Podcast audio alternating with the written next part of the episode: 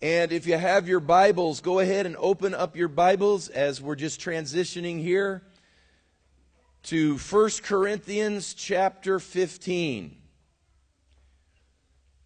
1 Corinthians chapter 15. We're going to be sharing some passages out of a great chapter and continue in our series even as we talk about the resurrection. Hey, while the men are finishing up, I want to review just a little bit about the inner man. For those of you that haven't been with us these last several weeks, we've been talking about the inner man. Now, you were created, believe it or not, with an inner man and an outer man. Most of us know the outer man because the outer man is this shell or this body that you were created with. And so as we interact with each other, 99.9% of the time, you and I are interacting with each other based on this outer man, based on this body. That's how we sum each other up. That's how we evaluate each other. That's how we begin to think towards one another, mostly with the outer shell, the outer man. Now, the outer man has five things that try to dominate it, and those five things are called our five senses. You know what the five senses are, right? It's touch, taste, smell, hear, and feel. Thank you. Well, that was kind of touch, taste, hear, see, taste. All right, five of them, though. I do know there's five of them. I'm doing this on the fly, people, so you may need to help me, okay? You can get involved in the message today. But those five senses, is it not true that those five senses are how most of us navigate life? We'll see something, we'll hear something, maybe we'll taste something. I mean, if you taste rotten food, what do? Yeah, you react to it. So these senses are powerful things, and the fact of the matter is the outer man most of the time is controlled by these five senses. Now, the point we're trying to make is this, that God doesn't want you controlled by your senses, because if you're controlled by what you hear and what you see and what you taste and what you smell and what you feel, you can be making some super bad decisions that will lead you down a wrong path, right?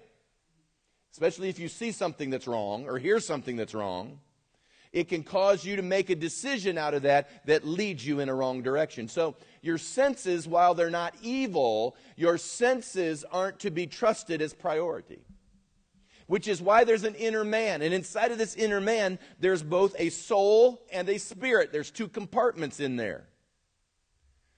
The spirit is the part of you that God communes with. So when you're sensing God talking to you, or you're sensing something spiritual in nature, that's your spirit. The Bible says that His Spirit bears witness with our spirit that we are the children of God. And so that's the part of you that God interacts with. But the second part of you, this compartment, so to speak, is what is called the soul. And the soul has your mind, your emotions, as well as your capacity to choose or to decide. And so your soul is the decision center of your life.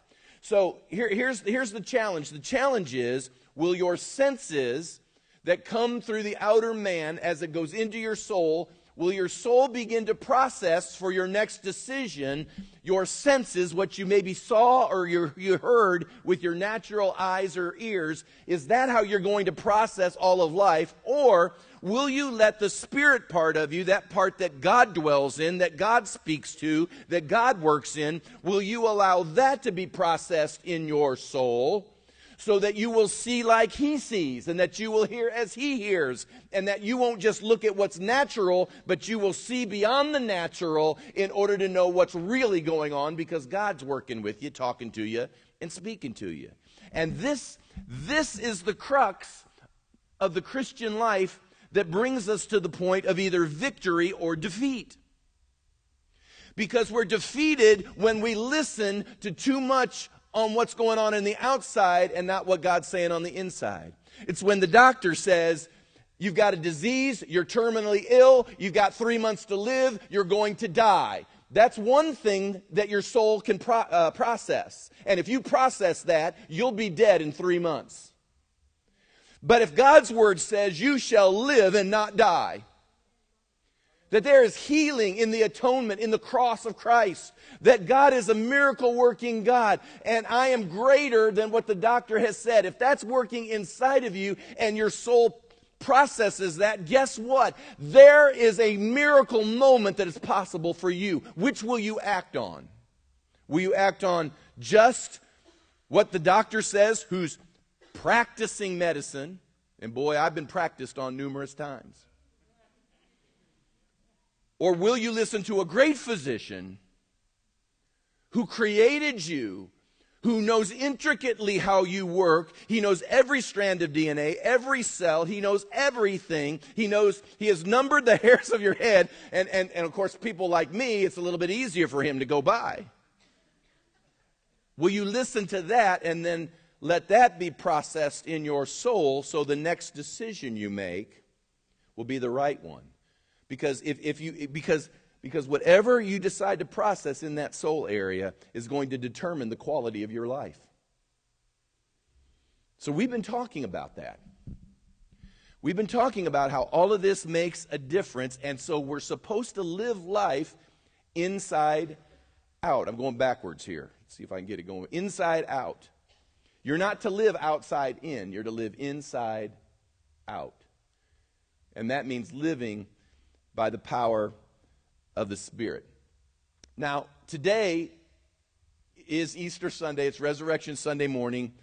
And so we need to focus in on resurrection, resurrection power. And we want to talk just a little bit about where resurrection power interfaces with you. Where does resurrection power come about in your life? And so we want to talk about this a little bit, because honestly, in the Church of Jesus Christ, honestly, I don't know that I see, and I'm throwing myself into the bucket, okay? So anything I say right now, I'm right there with you. We talk a lot about resurrection power, but I'm not sure that I have seen in wholesale example or manifestation, I have not seen a lot of difference in the way Christian people live and the way maybe we could call it the world lives or non-Christians live. I haven't seen a lot of difference. Maybe you have, and I hope it has, and I hope you're a life that testifies to that. But I just want to talk about this for just a moment. There was a Danish philosopher. Now bear with me. You're going to think I'm going to tell you a story that's really highbrow, but it's going to be almost as simple as a nursery rhyme. There was a Danish philosopher by the name of Kierkegaard. And Kierkegaard used to watch the church in Denmark. And he would go to parties, and he would go to church, and he would fellowship with all sorts of people. And then he would go back to his room, and he would write these little silly parables. And because he was a philosopher, he'd make fun of the things that he heard. And so he was looking at the church of Denmark, and he wrote this story, which was called the Parable of the Ducks. Now listen to this story he told. He said this: there once was a land filled with ducks. And one day, it was time for all the ducks to go to church. So all the ducks got up early that morning, and they waddled in, as ducks do, and they sat down in their duck church, each of them in their place in their duck pew, waiting for the duck preacher to come out and preach to them. Suddenly the door opened, and the duck preacher waddled out and began his sermon. The duck preacher said, "You ducks were made awesome." And all the ducks went, "Quack, quack, quack, quack." He said, "You ducks are marvelous creatures. You were meant to fly." And all the ducks went, "Quack, quack, quack, quack." "Beyond that, you ducks weren't just meant to fly," this duck preacher said. "You were meant to soar, soar over everything." And the ducks started getting more excited. They started going, "Quack, quack, quack, quack." He goes, "You were never meant as a duck to squander in the dirt and to rub your face in mud for your food. You were meant to arise and soar as ducks should." And by that time, the duck congregation was just in an amazing frenzy as they were sitting there going, "Quack, quack, quack, quack, quack, quack, quack, quack, quack, quack." And then he dismissed them And they all waddled home. Do you get the parable? The parable was they got excited over what he was preaching, but it never translated into how they were living. They said their quack quacks like we say our amens. And we got excited when the preacher told us about all the possibilities that we have as believers. But when the service got finished, we all waddle home. Nobody soars. Don't you think it's time to soar? I think it's time. I think it's time for us to figure out why aren't we soaring. And the messages we're doing on the inner man are going to give us at least a part of the understanding or some of the keys with regards to how we can quit looking like that duck church and start looking like the church. Amen?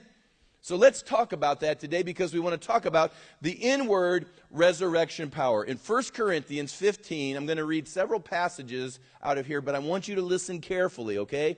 Whether you have your Bible with you or not, listen. This is God speaking to us. He says, "For I delivered to you, first of all, that which I also received, that Christ died for our sins, according to the Scriptures, and that he was buried, and that he rose again the third day, according to the Scriptures, and that he was seen by Cephas," which means Peter, "then by the 12. After that, he was seen by over 500 brethren at once." Have you ever, we'll get back to this. In fact, I'll just leave that go, but I want you to underscore that in your mind. Jesus wasn't seen by just a few women at the tomb. It says here, he was seen by over 500 brethren at once, of whom the greater part remained to this present, but some have fallen asleep or died. After that, he was seen by James, then by all the apostles. Then last of all, he was seen by me also, as by one born out of due time. Then leaping over to verse 12, it says, "Now if Christ is preached that he has been raised from the dead, how do some among you say that there is no resurrection of the dead? But if there is no resurrection of the dead, then Christ is not risen.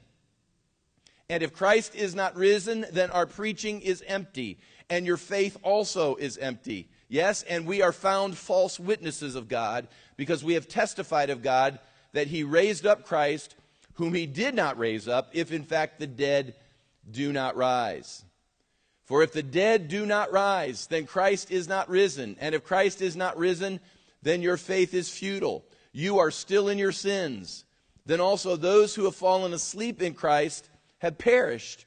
If in this life only we have hope in Christ, we are of all men the most pitiable." Now, Paul writes these words in order to let us know that the resurrection of Jesus was the greatest event that ever took place. It wasn't just because a man was dead and came to life again. Now, that's an amazing story, is it not true? That a dead man comes to life again. But let's be honest, in the day and age we live in, there are people that have died at hospitals, and the doctor gets the paddles out, and he puts the paddles on the guy, and then zaps him, and the guy comes to life again.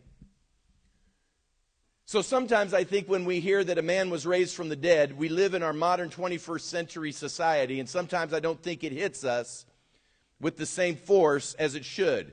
Hear me, the guy wasn't dead for like 2 or 3 minutes. The guy was dead for 3 days.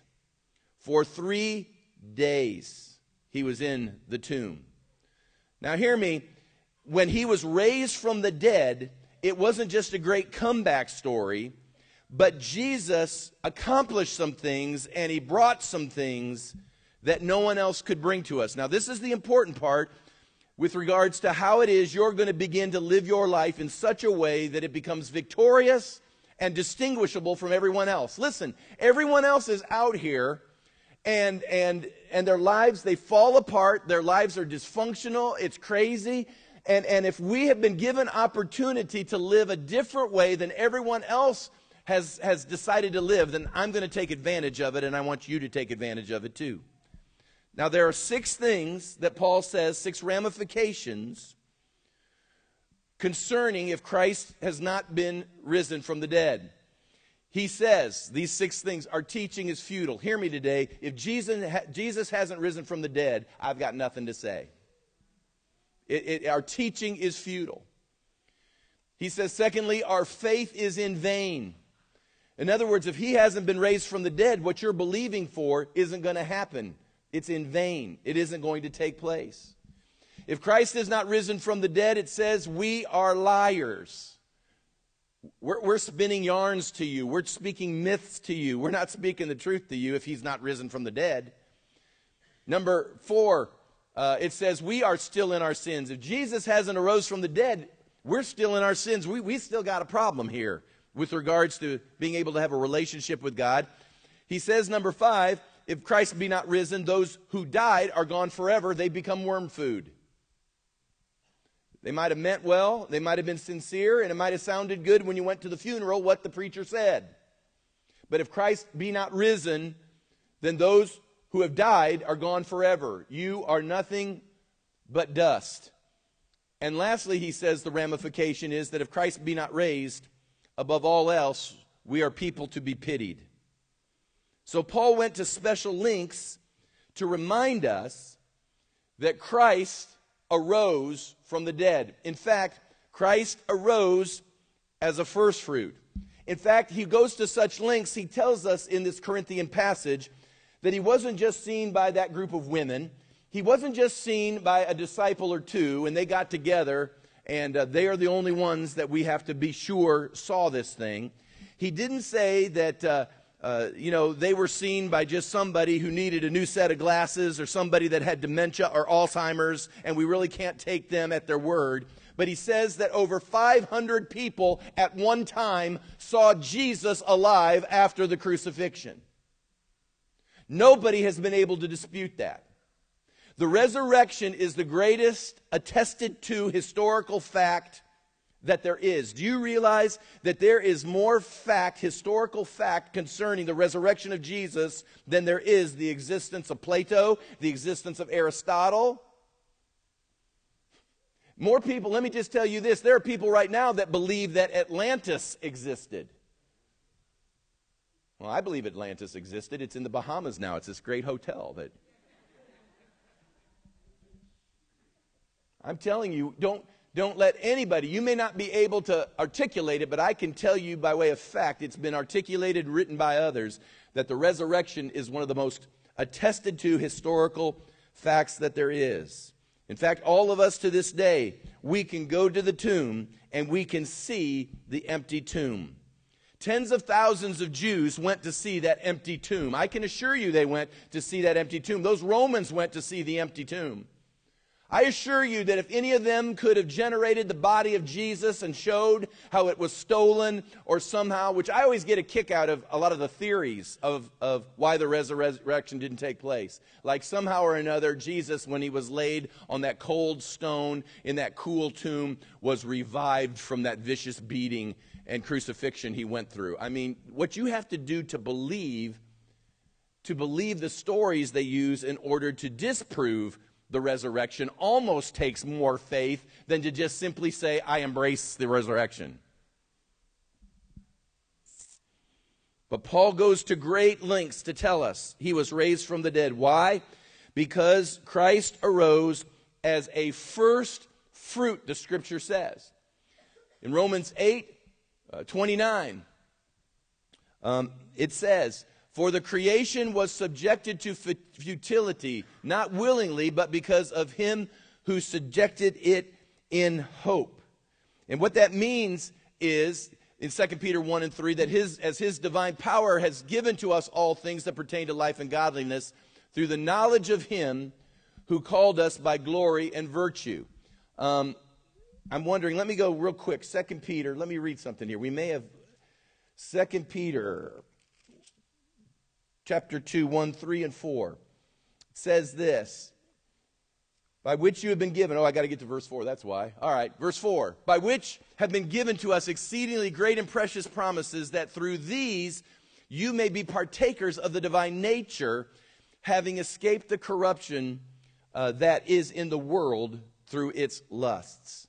So we are no longer to be mere men. We're no longer to be just normal human beings. But the Bible tells us that while the creation was subjected to a sense of futility, and while you have experienced futility, that through the resurrection and through his nature, that we become partakers of, that you and I actually have the ability to live life in a different way. We no longer have to live like mere men, but we can live more like Him. Now, that's a pretty radical statement if you think about it. In other words, there should be a distinguishable difference between us and those who don't know Jesus. Now, the question is, how are we like? We're no longer mere humans. How are we like our risen Lord? How are we like? Because that's the question. Then how are we like Him? You mean I don't feel, believe me, I don't feel like Jesus. I don't much act like Jesus. How in the world am I like Jesus? In 2 Corinthians 5:21, it says, "For He made Him," meaning the Lord, "who knew no sin," to what? "Be sin for us, that we might become the righteousness of God in Him." Listen carefully to this. On the cross, right here, this cross. When Jesus was placed on the cross, you've heard this before, He took our place. But even beyond Him taking our place, because we were in rebellion, we were alienated to God, we had no right to relationship with God, we had no right to an eternity with the Lord. So what was the way out? How do we get out of the mess that we're in? The Lord sends His Son, who now becomes the atonement. Atonement is literally at one meant. You can be at one or at peace with God. He liberally and lovingly and willingly lays His life down on a cross. And the Bible says He became sin. It didn't mean He represented sin. This is an important point. It wasn't that He was just an example of what God does to sin. It's not just a picture or an illustration for us. Paul said He became sin. When He was beaten and crucified to such a degree that His whole body was marred, it was literally skin and sinew and muscle were hanging on the bones. He was beaten so brutally. That's exactly what sin does. And He became sin, substituting Himself for us. He became sin in order that what? We might become the righteousness of God. He became what I deserved in order that I can become who He is. Does that make you go tilt at all? Now, we like this part. This part that, oh, yeah, I like that. He took on everything. He took upon Himself everything that I deserved. He became sin. I like that part because, you know what? I don't want that. I don't like that. I don't even think I deserve that, but I'm just telling you, even if I deserved it all, in my natural reasoning, I don't want anything to do with it. Let me tell you something. He became that because you did, in order that you and I might become the righteousness of God. And hear me when I say this. And this is the part that come on now, we're like that duck church. You can't go amen and then here in a little bit go up and waddle out the door. I'm telling you, it's not that He just calls you righteous or declares you righteous. He's made you righteous. That's pretty remarkable. And so the resurrection becomes this picture of what it means to be, to us, to be born again. Because literally we need to be born again. I don't want to be born like I was the first time in the mess, but I'm being born again by the resurrection power of God in order that I might be like Him. The Scripture tells us that He has delivered us from the power of darkness and conveyed us into the kingdom of the Son of His love, in whom we have redemption through His blood, the forgiveness of sins. He is the image of the invisible God, the firstborn over all creation. For by Him all things were created that are in heaven and that are on earth, visible, invisible, whether thrones or dominions, principalities or powers. All things were created through Him and for Him. And He is before all things, and in Him all things consist. And He's the head of the body, the church, who is the beginning, the firstborn from the dead, that in all things He may have the preeminence. So when we embrace Him, there's a miracle that begins to take place that is more than just your forgiveness and your pardon for your sins, but something begins to happen inside of you. There are three miraculous things, and this is what I'm going to land on, and everybody can be happy about this. Pastor's probably going to cut you loose a little earlier than I normally do. And everybody said to that, amen and amen. But before I cut you loose to waddle, no, come on, say no way, Pastor, no way. I ain't waddling out. There are three miraculous happenings that I just want to remind some of you of, share with others of you. I just want to let you know three miraculous happenings in this new life. When you say yes to Jesus, when you receive Jesus as Lord, these are the things that are happening in that moment of yes. When you say, yes, Lord, I receive you. I confess my sins. I repent from that life. I turn to walk in another direction. You're literally, this is what's going on. You're literally exchanging places with him on this cross. Because your forgiveness is based on the fact that you recognize that he took upon himself the very thing that you deserved. And so you say yes to the Lord because you're saying yes to the substitution and yes to the sacrifice. I say yes to the Lord because he took it upon himself so that I might not have to take it for all eternity. And all of a sudden this substitution begins to happen in the Spirit. And he takes, this is the crazy part about the Lord. He takes all the dirty laundry. But hear me when I say this, you're not just giving him your dirty laundry, you're giving him your future, you're giving him the right to control, you're giving him the right to call the shots, you're giving him every aspect of your life. You just get to toss it to him. But here's the good deal. You toss everything there is of you to him, even the dirty laundry, you toss it all to him. This is the good deal. He tosses everything there is of him to you. That's a pretty good deal. I'll take that deal. Please don't wake God up. Hope he never finds out about that one, because we got the good end of that deal. No, he knows exactly what he's doing. Three events, three happenings that are very important. Number one is this. You must realize that you now are a recreated person. Now, I know you don't feel any different. There are days you feel just as normal can be. But I'm going to make an incredible statement that I can back up by the word, and it's this. Christianity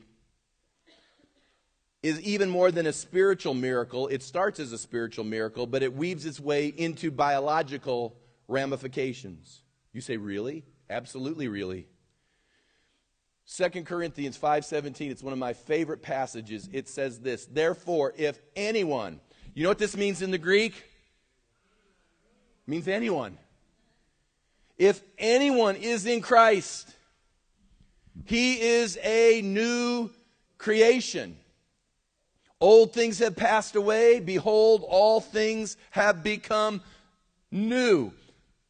This phrase, new creation, literally means something that has never existed before. You were recreated into a son or a daughter of God.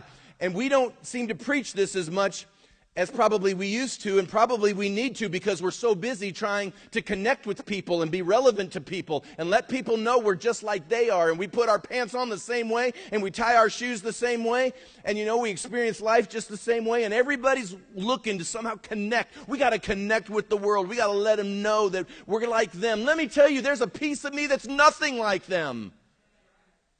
Now, that's not being arrogant, it's not being presumptuous, nor is it living life with my nose stuck in the air. The only reason I got here wasn't because of me, it was because of him.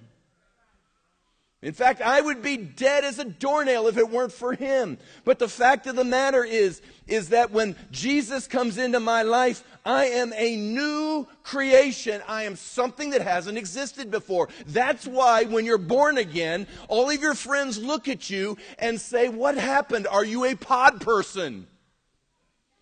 Was there a pod that was slipped into your bedroom and they ate you up, and now this pod person exists? Because you aren't acting the same, thinking the same, even talking the same. Now hear me, not all of that happens instantly, but all of that is processing inside of you as this new creature's coming out. That's powerful. We literally, the Bible said, I read it to you in 2 Peter 1:4, we literally have received his nature. Resurrection glory has invaded our life. In the Old Testament, we were covered by the blood. In the New Testament, it says we are cleansed by the blood. In the Old Testament, righteousness was imputed to you. In the New Testament, we see righteousness imparted to you. You know, it's interesting to me that in the day we live in, there are two things at work. There are the gifts of God and the glory of God. Now, I appreciate the gifts of God, and I believe the gifts of God are important, but the gifts of God demand no character from us. But the gifts of God can just be used, and it can reach people, and a gift can encourage, and it can edify. But hear me when I say this. Gifts have their place, but glory can do some of the same things too. But it says in 2 Corinthians 3:18, but we all with unveiled face, beholding as in a mirror the glory of the Lord, are being transformed into the same image from glory to glory. In other words, this is what Paul's writing when he says this. A gifted man is good, and you can be encouraged and wowed, and it can speak to you, but it may not transform you. But if the glory of God comes, the glory of God will transform you into these very things that we're talking about. You were recreated into another person. Is that not remarkable? So if you ever talk to yourself, you can say, I'm just having this debate between who I was and who I now am. Recreated into another person. Number two, God's life has been released into you. The life of God, because Jesus has been raised from the dead, the life of God has been released inside of you. In this world, there is vegetable life, animal life, human life. But did you know that there's also God life? It says in John 10:10, the thief does not come. Now this is the enemy, this is the devil. The thief does not come except to what? To steal and to kill and to destroy. So let's stop here for just a minute. What is the devil's strategy in your life? It's right here. The devil's strategy in your life is to steal from you, to ultimately kill you, and to destroy you. He doesn't fight fair. It's not right. He's never just. He doesn't give a flip. He's after you because he wants to do everything he can to shut down, to mar, and to kill God's design. He's after you. But this is what Jesus said. He said, I have come that they may have life and that they may have it, what? More abundantly. This is more than biological existence. The good news is that the Lord certainly wants to give you longevity. He wants to heal bodies. He wants to give you a length of days so that you can be productive in his purposes. But God life is more than just biologically existing. The Greek word is Zoe. Zoe actually means divine life. It means when Jesus rose from the dead, he was more than just biologically functioning again. He was full of God life. God life. That God life provides an ability for you to overcome and to live in what he describes as abundance. This doesn't always mean money or stuff, although he's not against necessarily blessing in that area. But it doesn't mean primarily that you get money and stuff. That's not what life is all about. You can have all the money in the world, you can have all the stuff imaginable, and you can still be a most miserable human being. In fact, you can have all that stuff and you can die long before your time. You can have all that stuff and you can spend an eternity separated from God. So we're not talking about you just getting stuff. But the life more abundantly he's speaking about is that you will have the divine ability and the divine right to live in this life right now in such a way that when you process it and you navigate it, you deal with it at a level that it doesn't take you out, but it takes you over it. You overcome. You conquer. You press through. I know it may tax you to your very limits, but the fact of the matter is the Bible says, though the righteous may fall 6, yea, even 7 times, they will rise again. You can keep punching me, hitting me, giving me setbacks. You can curse me. You can call me every name in the book, but it won't stop me. Why is that? Because life is in me. Divine life. You can even kill my body, but it doesn't stop me. I still get to go be with Him in eternity. That's why Paul said, for me to live is Christ and to die is gain. Sure it is. Most frustrating guy in the world. As he's writing in a jail cell, getting ready to be killed by Nero. And Nero says, if I let the guy go, he keeps preaching the gospel, and that irritates me. But if I kill him, all he does is rejoice because he gets to go be in heaven, and it makes all of his followers shout and go crazy, and that irritates me. So what do I do with this guy? He's just this irritating guy. Why is that? Because divine life has landed in him, and life is landing in you and in me, and in that life there is victory. And I'm preaching it. You're saying, I don't know that I live there all the time. That's why I'm preaching it today, because I got to preach you there again.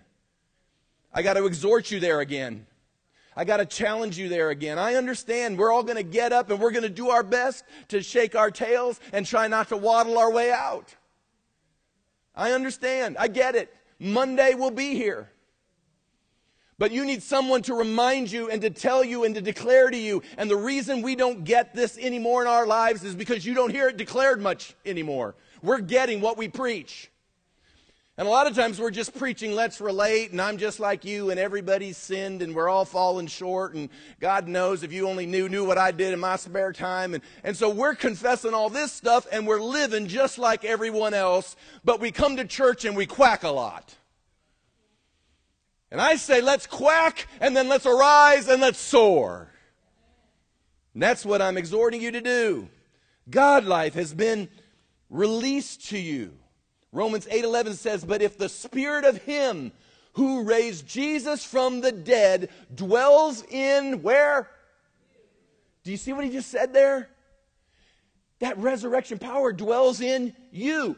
Who raised Christ from the dead will also give life to your mortal through His Spirit who dwells in you. In other words, he's saying the same resurrection power that raised up Jesus from the dead. This is what Paul's saying.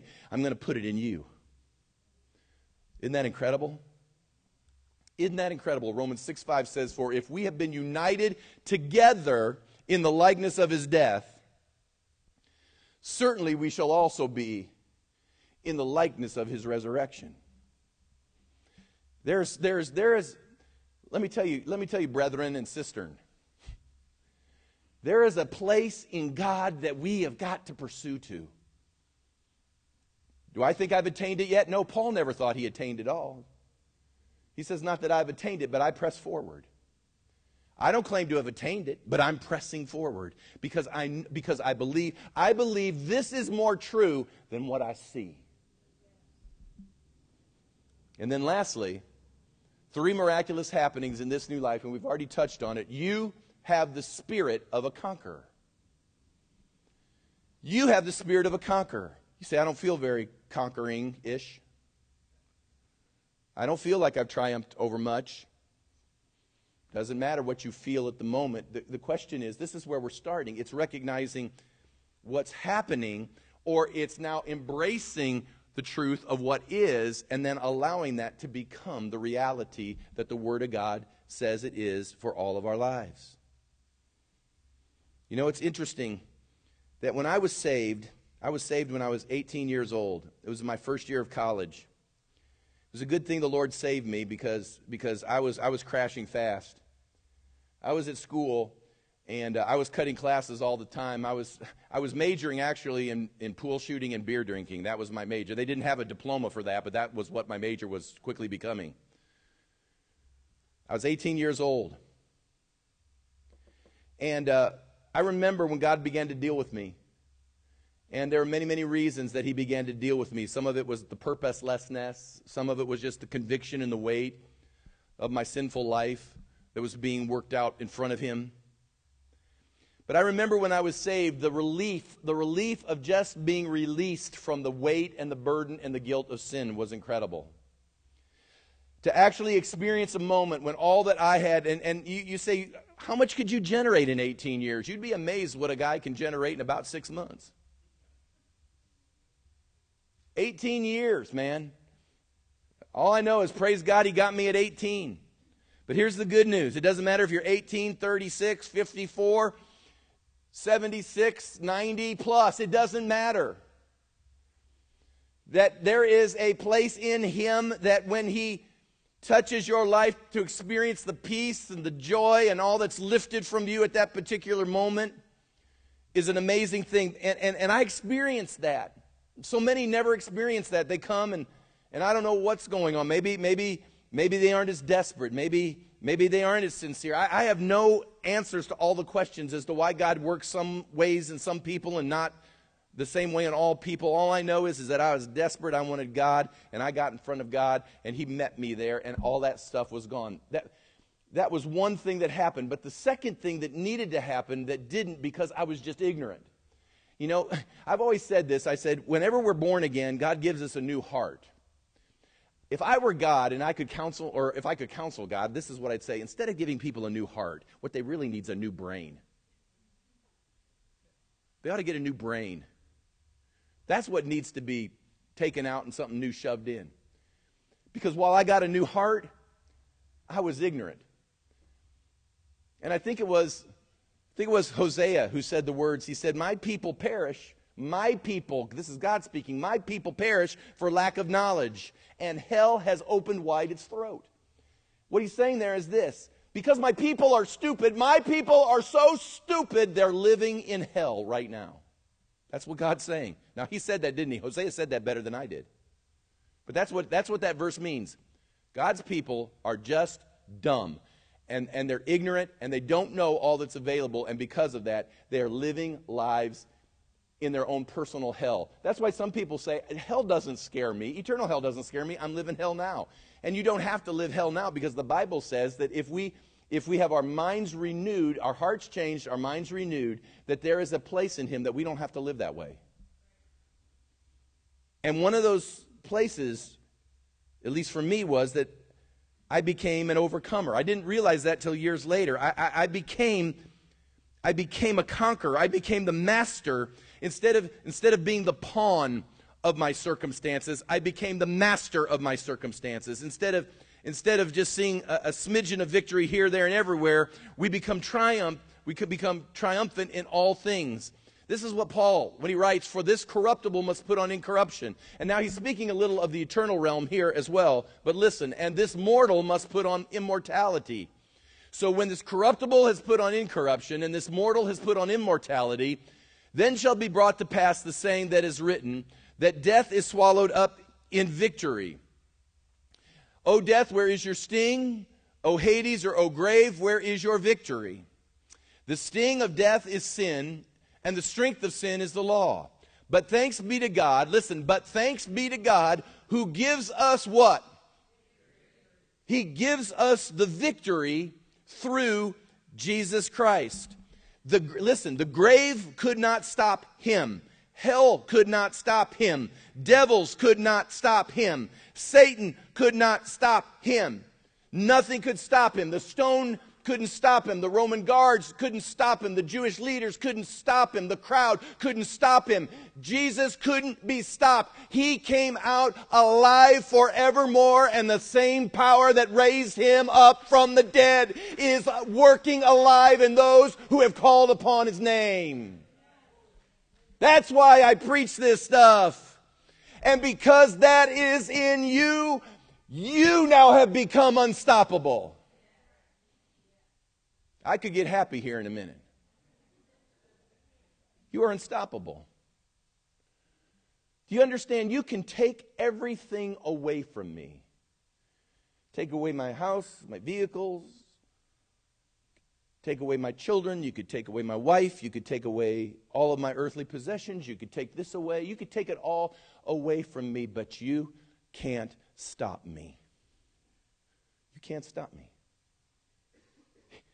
Isn't that crazy powerful? Maybe you're going through a tough time right now. Maybe you're challenged. Maybe you've got internal things and feelings and emotions, and you're just not being able to get over them. Or maybe you got things going on around you that are just out of control circumstances, and you're saying, man, this is crazy. My life is crazy right now. Hear me when I tell this to you. All of it can crumble around you. We don't want it to. I believe God can intervene for you, but hear me, even if it all crumbles around you, you can't be stopped. And I'll just end with this, and I'm done. How about that? It's a miracle. He's concluding, and it's like 4 minutes to 12. Write it down. God has moved in our midst. Oh, Jesus, thank you. Hear me. Got this revelation. This was a few years ago, but I've walked with God almost 40 years now, and I didn't get this till just a couple years ago. Christ was beaten by his enemies. But hear me when I say this. He arose in the midst of his enemies. In other words, the very place they tried to bury him is the very place that he was victorious over them. Oh. If that hits you like it hits me, that'll turn you upside down. Some of you right now are in the midst of your enemies, and you so badly want to get an ejection out of where you're at. Oh, God, just eject me from this place. Get me out of this circumstance, out of this moment, out of this feeling. Just get me out, get me out, get me out. And you think the miracle is that God's going to get you out. Hear me now. You can read all through the Scripture. God didn't get Daniel out of Babylon. No, he didn't get him out of a lion's den, and he didn't get the three Hebrew boys out of the fiery furnace. He didn't get him out, did he? Didn't get Joseph instantly out of prison or Potiphar's house and all those problems. Listen to me. This is really important. I don't know whether God will lead you out or not, but this much I can tell you, that in the place where your enemies are trying to bury you, that might be the very place God will raise you. If he that worketh inside of you is allowed to begin to come forth and live through you in an amazing way. You say, how does that happen? Then you need to come next week.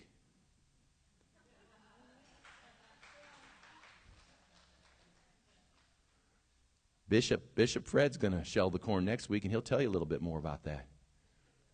He'll tell you a little bit more about that. This is in him too, man. This is in him too. And he may stand up here. We all know that we're believing for a healing for Bishop, and he may shake just a little bit, but let me tell you what that's shaking every chain off. That's shaking every burden, every yoke of bondage. I'm telling you, we are conquering. It doesn't matter how much he shakes or how bald I get or how old all of us become. Hear me now. Greater is he that is in us than he that's in the world. That's what the resurrection story means today to you and to me. Do you believe that? Come on now. I'm going to ask in just about 10 seconds, I'm going to ask you to stand up. I'm thinking here because I'd like to have fun with you for just a moment and have everybody just shake and waddle. But that may be asking too much. May be asking too much. We may want to avoid that. But when you stand up, listen, when you stand up, this is what you got to say. The waddling's over. The quacking's okay. The amens are okay. But now it's I'm going to pursue, I'm going to enter, I'm going to embrace, and I'm going to find this thing. What he said, I believe it. I'm going to find it. And if you do that, then you can come join me on that journey too. Amen? Bishop, you can join us, can't they? We're going to figure this out. We're going to find this place because we're no longer mere men. Stand with me, will you please?